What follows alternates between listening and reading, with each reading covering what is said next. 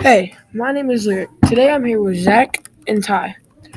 Today we will be informing you about Blackbeard the pirate and why he was considered a criminal.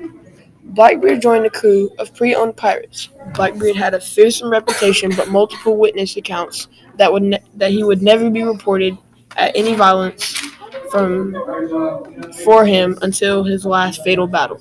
Blackbeard freed a lot of slaves during his piracy career, but was no ab- a abolitionist.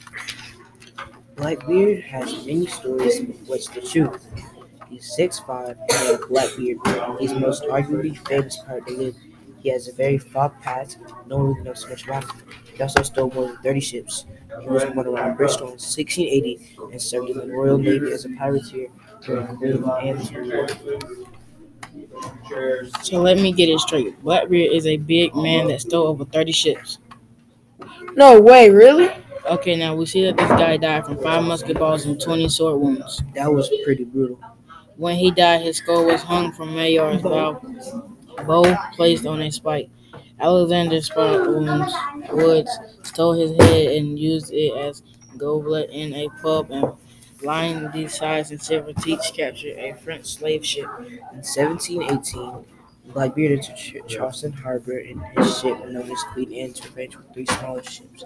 He proceeded to plunder five merchant ships, entering or leaving the harbor. Surprisingly, Blackbeard has no grave at all.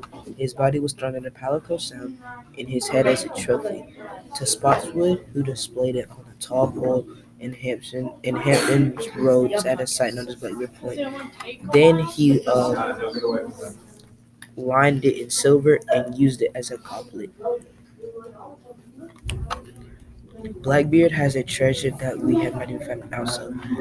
Even now, his worth would be equivalent to $102 million, even though back then his wealth was only 12.5 million.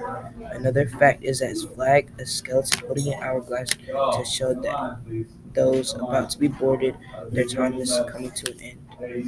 Right, he was worth 102 mil. Now he is. Dang. As we come to a conclusion, Blackbeard was not the regular person you'd see every day. He killed more than 50 people as a pirate. Blackbeard is arguably the most famous pirate that ever lived. Blackbeard had three kids at the time one named Cox, the other named Rachel, and the third named Thomas. But he is most famous, famous for his blockade in Charleston, South Carolina. Blackbeard, every day he decided to put lit fuses under his hat to make him look even more terrifying than he already was. Blackbeard's favorite quote A good dream is better than a bad reality.